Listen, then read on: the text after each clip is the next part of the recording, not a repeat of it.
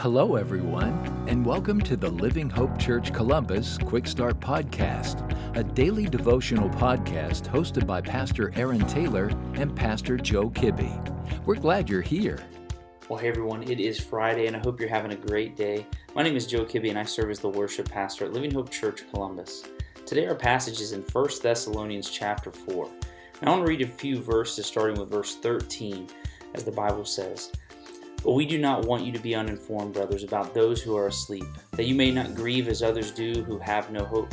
For since we believe that Jesus died and rose again, even so through Jesus, God will bring with him those who have fallen asleep. For this we declare to you by the word from the Lord, that we who are alive, who are left until the coming of the Lord, will not precede those who have fallen asleep. For the Lord himself will descend from heaven with a cry of command, with the voice of an archangel, and with the sound of the trumpet of God. And the dead in Christ will rise first. Then we who are alive, who are left, will be caught up together with them in the clouds to meet the Lord in the air, and so we will always be with the Lord. Therefore, encourage one another with these words." Now, this is an incredible passage of Scripture that is extremely comforting to the Christian.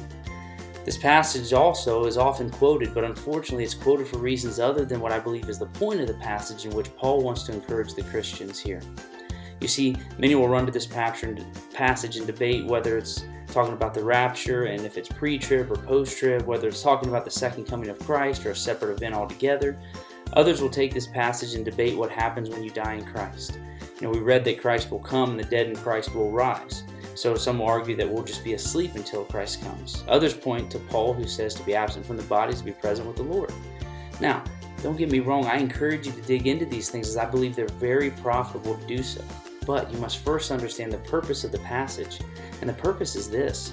It's for Christians, and it's for the fact that our loved ones who have died in Christ will be resurrected and participate in the Lord's coming. And then we who are in Christ will be reunited with our loved ones forever. And we will all be with the Lord forever. See, it's it's this that Paul says in verse eighteen, "Therefore encourage one another with these words." Remember, Paul's informing the Christians on what happens to their loved ones so that they don't mourn like those who have no hope. You see, when a sinner dies, we mourn for them. But when a believer dies, we mourn only for ourselves, because they are with the Lord. Paul doesn't say we don't mourn, for we surely will, but just not the way others mourn who have no hope. Paul wants us to be confident that we will be reunited with our loved ones who have died in Christ, because as verse fourteen says, "The God who raised Jesus from the dead is the same God who will raise those who have fallen asleep in Christ." And that reunion will be spent in the presence of the Lord forever.